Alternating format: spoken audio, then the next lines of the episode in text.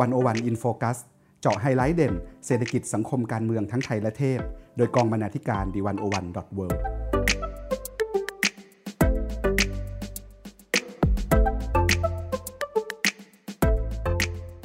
สวัสดีค่ะคุณผู้ฟัง ขอต้อนรับเข้าสู่รายการ 101 In Focus EP ที่ 29 ก่อนจะเริ่มรายการ ดิฉันขอสรุปข้อมูลสถานการณ์โควิด -19 จาก BBC ไทยค่ะ ทาง BBC ไทยรายงานว่า กระทรวงสาธารณสุข พบผู้ป่วยโรคติดเชื้อทางเดินหายใจโควิด -19 ในประเทศไทยเพิ่มอีก 4 ราย ซึ่งเป็นผู้ที่เดินทางมาจากประเทศอิตาลีและอิหร่าน สถานการณ์การระบาดมีความรุนแรงทำให้จำนวนผู้ป่วยสะสมในไทย เพิ่มเป็น 47 คน คุณผู้ฟังคะ การระบาดของโควิด -19 เริ่มส่งผลกระทบทางด้านเศรษฐกิจ ทั้งในประเทศไทย และแน่นอนในเศรษฐกิจโลก วันโอวันจะชวนคุณผู้ฟังสำรวจผลกระทบนี้ ผ่านชิ้นงานในดีวันโอวันดอทเวค่ะ อยู่กับดิฉัน วิลาวันบุญเกื้อกุลวง และคุณวิโรธสุขพิสารค่ะ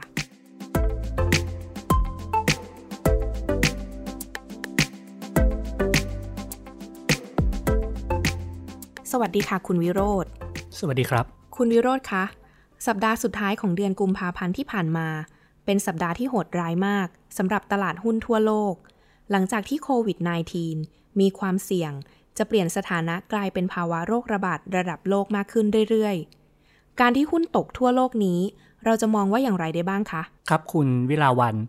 ดรพิพัฒน์นะครับ ก็พาเราไปดูตลาดหุ้นทั่วโลก โดยสโคปไปที่ตลาดหุ้นของสหรัฐนะครับ ก็ดรพิพัฒน์เริ่มอย่างนี้ครับว่าช่วงปลายเดือนกุมภาพันธ์ที่ผ่านมานี้ครับ เราก็จะเห็นตลาดหุ้นสหรัฐนะครับ ปรับตัวลงอย่างรุนแรงทั้งสัปดาห์เลยครับ โดยเฉพาะตลาด S&P 500 นะครับ ที่ปรับลดลงไปถึง 12%ในสัปดาห์เดียวนะครับ ซึ่งดรพิพัฒน์ก็บอกว่าครับ มันเป็นการเข้าสู่ภาวะตลาดปรับฐาน หรือตลาดปรับตัวลดลงไป 10%จากจุดสูงสุดเดิมนะครับ ก็ถือได้ว่าเป็นเหตุการณ์ที่เร็วที่สุดในประวัติศาสตร์เลยนะครับ ดรพิพัฒน์พาไปดูต่อนะครับว่า การปรับตัวในแต่ละวันของตลาดหุ้นสหรัฐนะครับ ก็เรียกว่าไม่ธรรมดาเลยครับว่า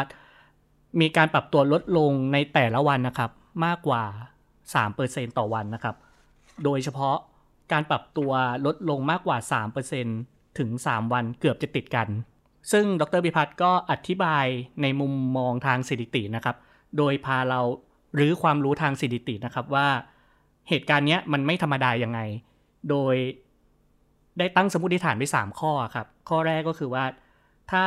ให้ผลตอบแทนของตลาด มีการกระจายตัวแบบ normal distribution ข้อ 2 ก็คือว่า ให้การกระจายตัวในแต่ละวันนี้เป็น IID นะครับ ก็คือว่าหุ้นในวันนี้จะขึ้นลงเนี้ยไม่เกี่ยวกับเมื่อวาน แล้วก็ข้อที่ 3 นะครับ ก็คือส่วนเบี่ยงเบนมาตรฐานหรือ SD ครับของผลตอบแทนตลาดหุ้นสาธารณะเนี้ยอยู่ที่ประมาณ 15%ต่อปี จากสมมติฐานทั้ง 3 ข้อนะครับ ก็พออาจจะอนุมานได้นะครับว่า โอกาสที่เราจะได้เห็นตลาดหุ้นปรับตัวมากกว่า 3%ต่อวันนะครับ มีโอกาสเกิดขึ้นเพียง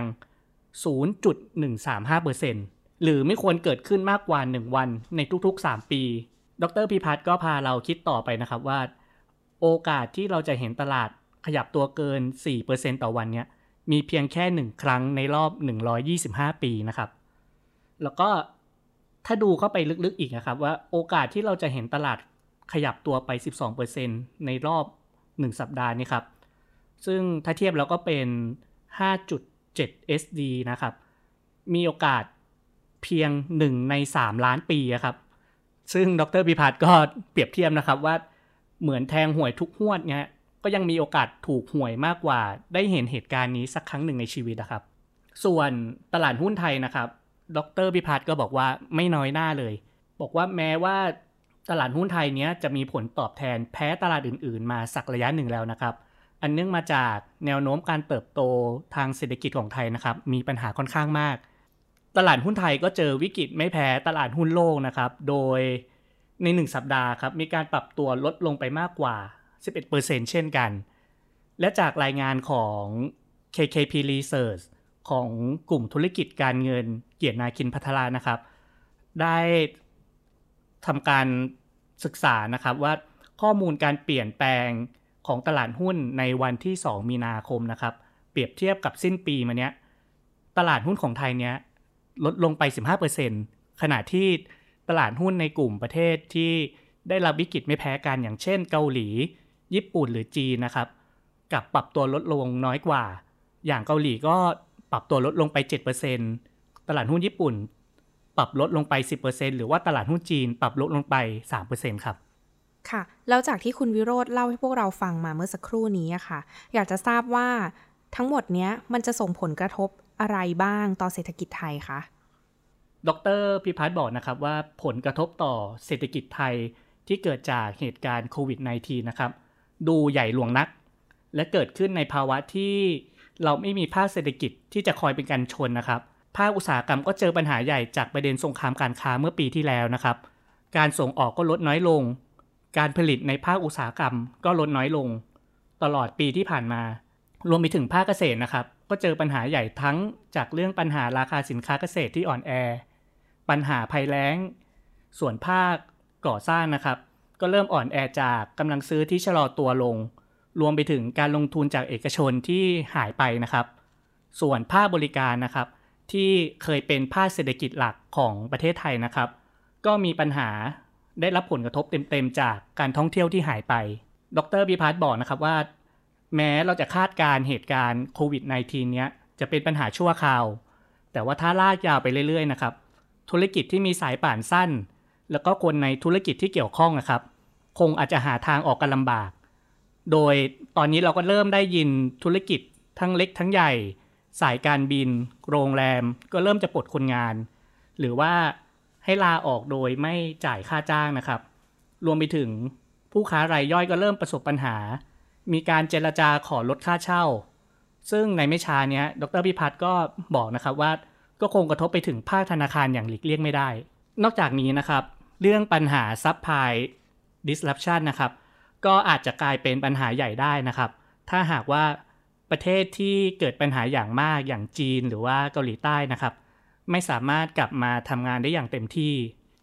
การผลิตของไทยนะครับที่พึ่งพาชิ้นส่วนต่างๆ จากประเทศเหล่านี้ค่อนข้างมากนะครับ รวมไปถึงเรื่องการส่งออกของไทยนะครับ ที่จะประสบปัญหาจากกระบวนการขนส่งเรื่องโลจิสติกที่ยังกลับมาทำงานไม่เต็มที่ แม้หลายอย่างจะเป็นปัญหาชั่วคราวนะครับ แต่หลายเรื่องก็จะเป็นปัญหาถาวรได้ โดยเฉพาะสินค้าที่ไม่สามารถเก็บได้โดยเฉพาะสินค้าเกษตรนะครับ ความเสี่ยงสุดท้ายที่ดรพิพัฒน์พูดถึงก็คือ ถ้ามีการระบาดเกิดขึ้นในประเทศ คนจำนวนมากคงระวังกันมากขึ้น ในการออกจากบ้านแล้วก็ไปทำกิจกรรมต่างๆนะครับ ก็จะทำให้การบริโภคในประเทศรวมไปถึงภาคการค้าก็คงได้รับผลกระทบอย่างหนักอย่างหลีกเลี่ยงไม่ได้นะครับ แล้วทางออกอยู่ตรงไหน ดรพิพัฒน์บอกอย่างนี้ครับ ถ้าดูอัตราการแพร่กระจายของโรคในปัจจุบันนะครับ โอกาสที่จะควบคุมนี้ก็ดูจะลิบหลี่มาก เพราะโควิด -19 เนี้ยดูจะแพร่กระจายไปหลายส่วนของโลกที่อาจควบคุมได้ยากมาก ดรพิพัฒน์ก็บอกว่าก็คงได้แต่หวังนะครับว่า การพัฒนาทางการแพทย์ในปัจจุบันเนี้ยจะนำไปสู่การพัฒนายาที่มีประสิทธิภาพ หรือว่ามีวัคซีนที่ช่วยป้องกันการระบาดได้นะครับ แล้วก็หวังนะครับว่า ประเทศที่ได้รับผลกระทบ จะมีมาตรการกระตุ้นเศรษฐกิจในรูปแบบต่างๆ ออกมารับมือกับช็อคในครั้งนี้ที่จะมีผลกระทบรุนแรงทั้งจากฝั่ง demand และ supply ครับ ค่ะ และนั่นก็เป็นมุมมองของดร.พิพัฒน์เหลืองนฤมิตชัยนะคะ จากชิ้นงานที่ชื่อ COVID-19 Super Spreader วิกฤตเศรษฐกิจทั่วโลกนะคะ คุณผู้ฟังคะ ปัจจุบันโควิด -19 หรือไวรัสโคโรนาสายพันธุ์ใหม่ แพร่ระบาดไปแล้วกว่า 60 ประเทศทั่วโลกค่ะ จำนวนผู้เสียชีวิตกว่า 3,000 คน ในประเทศจีนมีผู้ติดเชื้อกว่า 80,000 คน และผู้ติดเชื้อนอกประเทศจีนอยู่ที่กว่า 10,000 คนแล้ว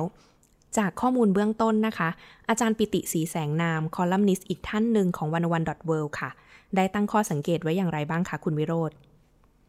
อาจารย์ปิติสีแสงนามก็เป็นหนึ่งในคอลัมนิสต์ ที่เขียนเกี่ยวกับมุมมองเรื่องเศรษฐศาสตร์ เศรษฐกิจ ให้กับทางวันอวันอย่างต่อเนื่องนะครับ อาจารย์ตั้งข้อคาดการไว้ 5 ข้อนะครับ เกี่ยวกับเรื่องวิกฤตโควิด -19 เนี้ยข้อแรกนะครับ อาจารย์ปิติบอกไว้อย่างนี้ครับ นี่คือการระบาดของโรคที่จะส่งผลกระทบทางเศรษฐกิจที่รุนแรงที่สุดที่เกิดขึ้นในช่วงชีวิตของพวกเรา อาจารย์ปิติบอกครับว่า ผลกระทบทางเศรษฐกิจที่เหมือนจะรุนแรงมากขึ้นเนี้ย และอาจจะรุนแรงมากกว่าการระบาดของเชื้อไวรัสด้วยซ้ำอาจารย์ปิติพาเรามองย้อนไปในเหตุการณ์ปี 2002 ถึง 2003 นะครับ ที่เกิดการระบาดของโรคซา ธนาคารโลกหรือ World Bank นะครับ ได้ประมาณการผลกระทบทางเศรษฐกิจนะครับว่าทำให้ GDP ของทั่วโลกเลยครับ ลดลงไปราว 40,000 ล้านเหรียญสหรัฐ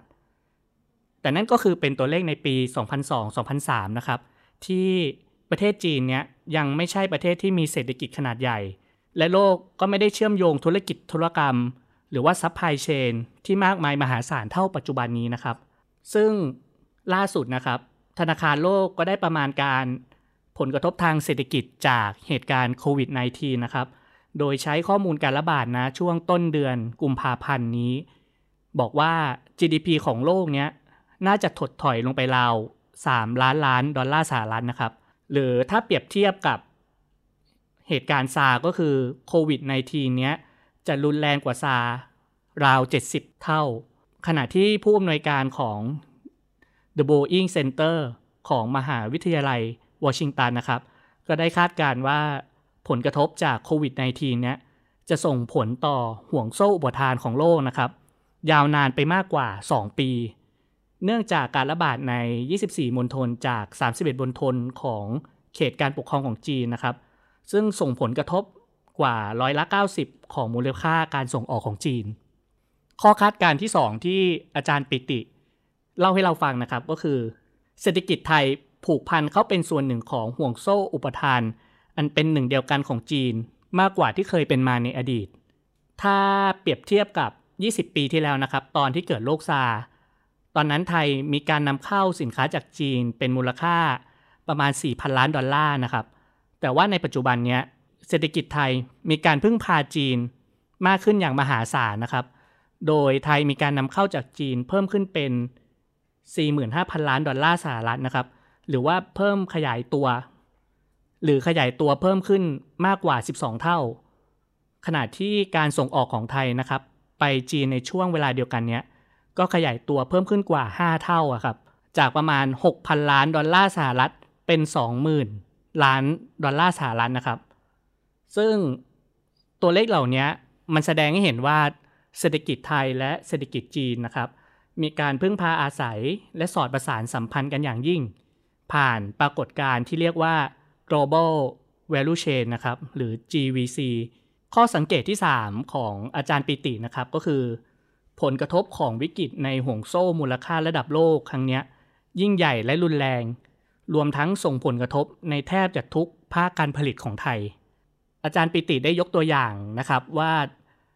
มันเกี่ยวพันกับห่วงโซ่มูลค่าอย่างไง โดยยกตัวอย่างว่า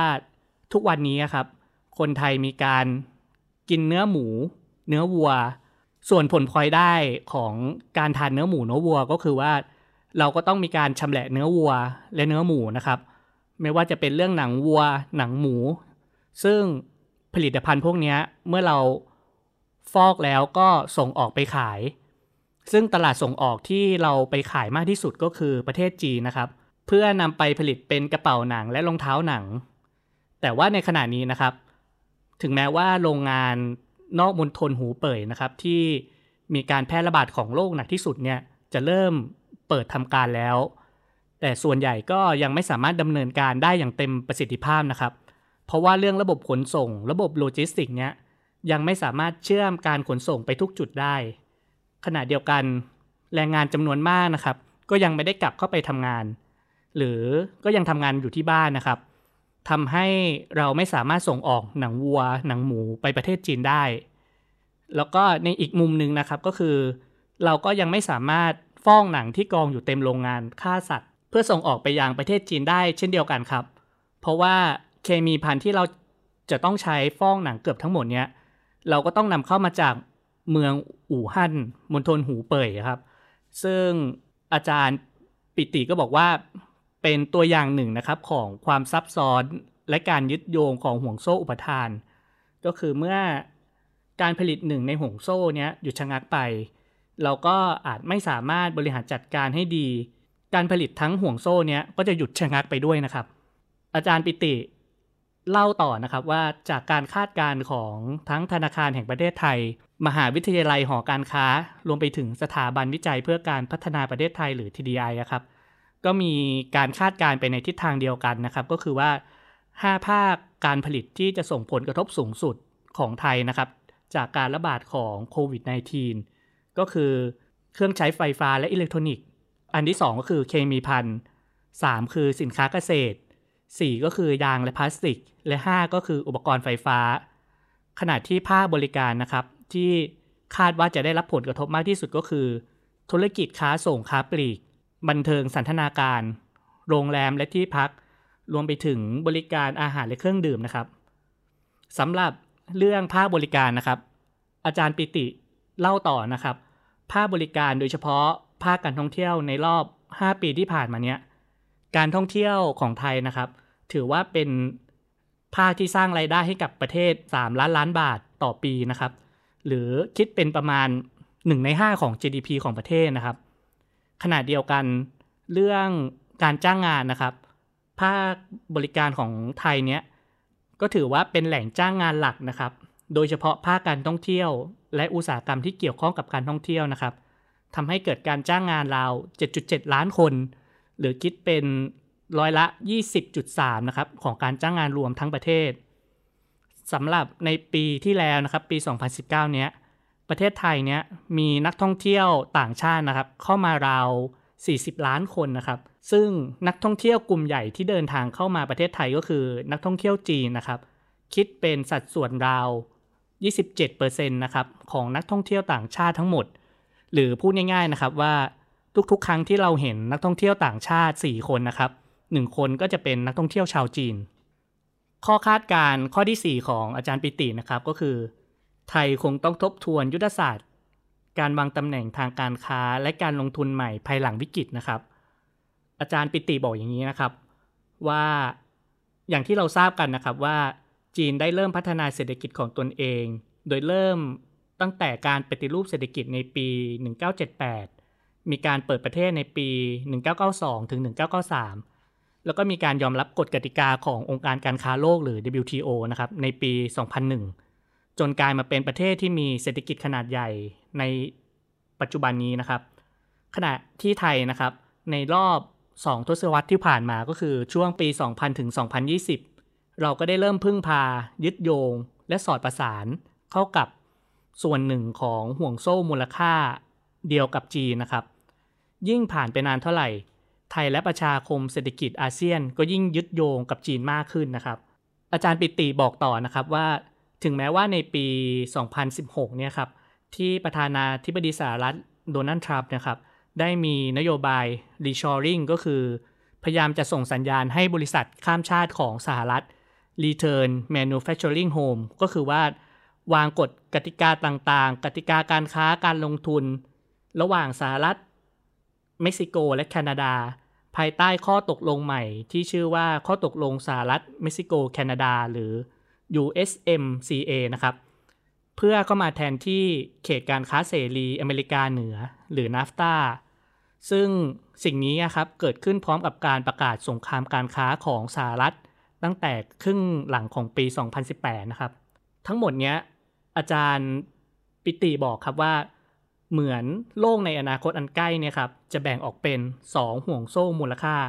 ก็คือด้านหนึ่งเนี้ยเป็นห่วงโซ่ที่อยู่ในทวีปเอเชีย ซึ่งเชื่อมโยงเอเชียตะวันออก และเอเชียตะวันออกเฉียงใต้เข้าด้วยกันนะครับ ในขณะที่อีกด้านหนึ่งนะครับ ก็พยายามที่จะเชื่อมโยงอเมริกาเหนือ อเมริกากลาง และอเมริกาใต้เข้าด้วยกัน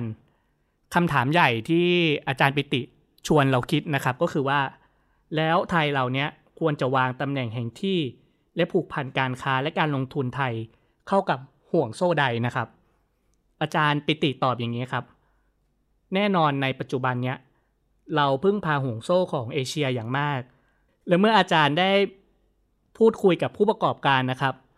ก็มักจะพบเสมอนะครับว่า การที่ไทยจะไปเชื่อมโยงกับห่วงโซ่มูลค่าทางด้านอเมริกากลางหรืออเมริกาใต้เนี้ยเป็นเรื่องยากที่ที่พูดได้ว่าแทบจะเป็นไปไม่ได้นะครับ ไม่ว่าจะเป็นเรื่องระยะทางที่ไกล ต้นทุนเรื่องโลจิสติกที่สูง รวมไปถึงเรื่องสภาพสังคมวัฒนธรรม ข้อจำกัดทางภาษาที่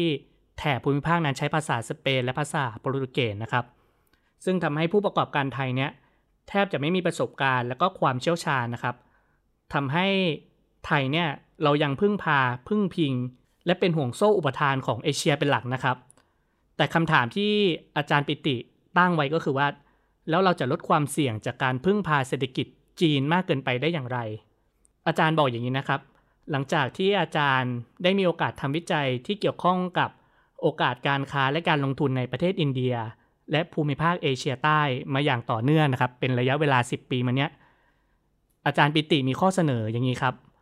ในเมื่อเราต้องพึ่งพายึดโยงกับห่วงโซ่มูลค่าในทวีปเอเชียต่อไป เราสมควรอย่างยิ่งที่จะมองแหล่งทรัพยากรทางทรัพยากรธรรมชาติและทรัพยากรมนุษย์นะครับ รวมไปถึงตลาดที่มีขนาดใหญ่ และมีอัตราการเจริญเติบโตสูงของอินเดีย และเอเชียใต้เป็นเหมือนสิ่งที่อาจารย์ปิติบอกนะครับ เป็นการบาลานเซอร์ก็คือเป็นหนึ่งในเครื่องมือที่กระจายความเสี่ยงนะครับ อาจารย์ปิติเล่าต่อนะครับว่า ผู้ประกอบการไทยสมควรอย่างยิ่งนะครับ ที่จะพิจารณาเรื่องการแบ่งแยกการผลิต ซึ่งเดิมเนี้ยเราเน้นเฉพาะแนวดิ่ง ก็คือเน้นการกระจายขั้นตอนการผลิตในแต่ละระดับนะครับ ไปในหลาย ๆ พื้นที่ภูมิภาค หรืออาจจะในหลาย ๆ ประเทศและหลายภูมิภาคนะครับ เพื่อช่วงชิงความได้เปรียบ จากแต่ละพื้นที่นะครับ โดยเปลี่ยนไปเป็นให้ความสนใจในการตั้งโรงงานที่เป็นขั้นตอนการผลิตเดียวในหลาย ๆ พื้นที่ที่มีลักษณะเป็นแนวขนานนะครับ ให้ให้มากขึ้น โดยการค้าและการลงทุนในลักษณะนี้จะเป็นการกระจายความเสี่ยง ซึ่งถ้าหากขั้นตอนการผลิตใดนะครับ ถูกปิดตัวลง อย่างกรณีนี้ก็คือเป็นผลมาจากการแพร่ระบาดของเชื้อไวรัสนะครับ ผู้ประกอบการก็จะยังสามารถดึงเอาผลผลิตขั้นต้นและขั้นกลางนะครับ จากโรงงานที่เหมือนๆกัน ในพื้นที่อื่นๆ มาใช้ทำการผลิตไปได้ โดยอินเดียและเอเชียใต้นี่ครับ คือพื้นที่ที่น่าสนใจในการกระจายความเสี่ยงในลักษณะนี้นะครับ เนื่องจากอินเดียและเอเชียใต้นะครับ เป็นพื้นที่ที่มีความอุดมสมบูรณ์ในด้านทรัพยากรธรรมชาติ มีแรงงานที่มีคุณภาพและมีจำนวนมากนะครับ รวมไปถึงอัตราการจ้างงานก็ยังอยู่ในระดับที่ไม่สูงเกินไป รวมไปถึงเงื่อนไขทางสังคมและวัฒนธรรมนะครับ ที่มีความใกล้เคียงกับประเทศไทย แล้วก็เป็นพื้นที่ที่ไม่ได้ไกลจากประเทศไทยเกินไปทำให้ยังคงสะดวกในการเข้าไปควบคุมดูแลการผลิตได้อย่างใกล้ชิดนะครับ ในเรื่องการขายสินค้าก็เช่นเดียวกันนะครับ อาจารย์ปิติบอกไว้อย่างนี้ครับว่า จากเดิมเนี้ยที่ไทยเราเน้นการผลิตเพื่อส่งออกไปขายในประเทศจีน ซึ่งเป็นตลาดขนาดใหญ่ และมีอัตราการขยายตัวสูง เป็นตลาดหลักเพียงตลาดเดียว ขณะที่ภูมิภาคอ่าวเบงกอลหรือเอเชียใต้นี่ครับ ก็เป็นหนึ่งในพื้นที่เป้าหมายที่ไทยควรให้ความสำคัญนะครับ เพราะนอกจากความใกล้ชิดในฐานะเพื่อนบ้านแล้ว ภูมิภาคอ่าวเบงกอลนี่ครับก็เป็นหนึ่งในเขตเศรษฐกิจที่ใหญ่ที่สุดในโลก โดยมีมูลค่า GDP นะครับ รวมกันกว่า 3.6 ล้านล้านดอลลาร์ในปี 2018 นะครับ ซึ่งกล่าวโดยสรุปทั้งหมดทั้งมวลนะครับ ก็คือ เมื่อเราวางตำแหน่งทางด้านการค้าและการลงทุนในลักษณะนี้ ไทยก็ยังจะสามารถเป็นผู้เล่นหลักในห่วงโซ่ มูลค่าของเอเชียได้เหมือนเดิมนะครับ พร้อมทั้งยังสามารถกระจายความเสี่ยง และลดการพึ่งพา ลดการพึ่งพิงตลาดบางตลาดลงได้นะครับ หรือพูดให้เข้าใจง่ายก็คือว่า เรายังคงเป็นเพื่อนสนิทกับจีน ในขณะเดียวกันก็ไปทำความรู้จักกับเพื่อนใหม่ในเอเชียใต้ให้มากขึ้นนะครับสำหรับข้อคาดการณ์ข้อที่ 5 ข้อสุดท้ายนะครับ อาจารย์ปิติบอกไว้อย่างนี้ครับว่า ฟ้าหลังฝนย่อมสดใสขึ้นกว่าเดิมเสมอ อาจารย์ปิติครับเล่าว่าจากการเรียนรู้ประวัติศาสตร์จีนทำให้อาจารย์รับรู้สิ่งหนึ่งที่สำคัญก็คือว่า จีนเป็นประเทศที่ เคยทำผิดพลาดมามากมายตลอดประวัติศาสตร์ที่ผ่านมานะครับ แต่จีนก็สามารถกลับมาเป็นมหาอำนาจได้อย่างที่เป็นอยู่ในปัจจุบันนี้นะครับ เพราะว่าจีนเรียนรู้ข้อผิดพลาดนั้นได้อย่างรวดเร็ว จีนสามารถปรับตัวอย่างมีประสิทธิภาพ ไม่ทำผิดซ้ำสอง แล้วก็ยังหาหนทางหาทุกวิถีทางนะครับ เพื่อป้องกันไม่ให้ตัวเองทำผิดได้อีก อาจารย์ยกตัวอย่างนะครับ เหตุการณ์การระบาดของซาในปี 2002-2003 นะครับ ซึ่งในครั้งนั้นทางการจีนมีการปกปิดข้อมูล จนเรื่องแดงขึ้นทำให้การระบาดบนเกาะทำให้เกิดการระบาดบนเกาะฮ่องกงนะครับ ซึ่งนั่นก็คือข้อผิดพลาดของจีนในอดีต แต่ว่าในการระบาดรอบล่าสุดนะครับ สิ่งที่เราได้เห็นนะครับก็คือ ทางการจีนได้ใช้เทคโนโลยีที่พัฒนาขึ้นจากความผิดพลาดในอดีตนะครับ ได้อย่างมีประสิทธิภาพ ไม่ว่าจะเป็นเรื่องการสร้างโรงพยาบาลขนาด 2,000 เตียง ให้เสร็จภายใน 2 สัปดาห์นะครับ หรือว่าความกล้าหาญที่รัฐบาลจีนเนี้ยมีการประกาศปิดเมืองขนาดใหญ่อย่างเมืองอู่ฮั่นนะครับ ที่มีพื้นที่แล้วก็มีจำนวนประชากรใกล้เคียงกับกรุงเทพมหานครนะครับ แล้วก็ยังเป็นจุดศูนย์กลางคมนาคม แล้วก็จุดศูนย์กลางการผลิต เพื่อที่จะเป็นการจำกัดการแพร่ระบาด สิ่งเหล่านี้ก็เป็น ตัวอย่างที่แสดงให้เห็นว่าจีนเรียนรู้และไม่ทำผิดซ้ำนะครับ อาจารย์ปิติได้สะท้อนบทเรียนรอบนี้นะครับ เหตุการณ์โควิด -19 เนี่ยว่า เมื่อเหตุการณ์ครั้งนี้ผ่านไปนะครับ สิ่งหนึ่งที่จะต้องถูกพัฒนาขึ้นในจีนก็คือว่า เรื่องระบบการแจ้งเตือน และระบบการตรวจสอบในระดับรัฐบาลท้องถิ่นนะครับ เพราะว่าในวิกฤตคราวนี้ ระบบดังกล่าวค่อนข้างเบา เมื่อเทียบกับความร้ายแรงของโลกนะครับ จนทำให้มีผู้ติดเชื้อจำนวนมาก แล้วก็ก่อนที่รัฐบาลท้องถิ่นจะแจ้งไปรัฐบาลกลางนะครับ ก็ทำให้มีผู้ ก็ทำให้มีบุคลากรทางการแพทย์ต้องเสียชีวิตเป็นจำนวนมาก ทั้งยังเสียขวัญและกำลังใจ แต่ว่าความผิดพลาดนี้ก็ย่อมจะถูกปรับปรุงแก้ไขได้ในอนาคตนะครับ โดยเฉพาะเรื่องการตัดสินใจของรัฐบาลท้องถิ่นในยามวิกฤต ซึ่ง จะทำให้ระบบราชการของจีนมีประสิทธิภาพมากขึ้น นอกจากนี้นะครับ ในระดับโลกนะครับ อาจารย์ปิติก็ได้ยกตัวอย่างเหตุการณ์การแพร่ระบาดของโรคภัยไข้เจ็บที่เคยฆ่าชีวิต มนุษย์ทั่วโลกไปในระดับล้านคนมาแล้วนะครับ อย่างการระบาดของกานาโรคในปี 1346 ถึงช่วงปี 1353 นะครับ ที่มีการฆ่าชีวิตคนไปทั่วโลกไปกว่า 200 ล้านคนนะครับ ทั้งในประเทศจีน แถบตะวันออกกลาง หรือว่าในยุโรปนะครับ ซึ่งภายหลังจากการเกิดโรคระบาดครั้งใหญ่นะครับ ยุโรปก็พัฒนาเข้าสู่ยุคแห่งการฟื้นฟู ศิลปะวิทยาการนะครับ หรือว่ายุคเรเนซองส์นะครับ ที่พัฒนามนุษย์ไปในทุกมิติ ไม่ว่าจะเป็นเรื่องเศรษฐกิจการเมืองหรือความมั่นคง ศิลปะและวัฒนธรรม นอกจากนั้นนะครับ ก็ยังเกิดการเปลี่ยนแปลงในยุโรปนะครับ ไปในทิศทางที่ดีขึ้นกว่า 300 ปี นับตั้งแต่ศตวรรษที่ 14 ไปจนถึงปลายศตวรรษที่ 17 นะครับ กล่าวโดยสรุปนะครับ อาจารย์ปิติบอกครับว่า ขออย่าสิ้นหวัง เพราะว่าหลังวิกฤตนั้นฟ้าหลังฝนย่อมสดใส ค่ะและทั้งหมดนี้นะคะก็คือสถานการณ์โควิด -19 ในมุมเศรษฐศาสตร์ จากงานเขียนของดรพิพัฒน์เหลืองนรมิตรชัย และรองศาสตราจารย์ดรปิติศรีแสงนาม สำหรับคุณผู้ฟังนะคะที่สนใจการเจาะลึกสถานการณ์โควิด -19 ที่เกี่ยวพันกับเศรษฐกิจนะคะ สามารถติดตามรายการวันโอวันวันออนวัน EP ที่ 106 วันจันทร์ที่ 9 มีนาคมนี้นะคะ เวลา 19 นาฬิกา ตอนเมื่อเศรษฐกิจติดไวรัส ร่วมตรวจอาการเศรษฐกิจโลก เศรษฐกิจไทย ในภาวะโรคระบาด กับรองศาสตราจารย์ ดร ปิติศรีแสงนาม จากคณะเศรษฐศาสตร์จุฬาลงกรณ์มหาวิทยาลัย ดำเนินรายการโดยคุณจิรติขันติพโล สำหรับวันนี้วันอวันอินโฟกัส สวัสดีค่ะ สวัสดีครับ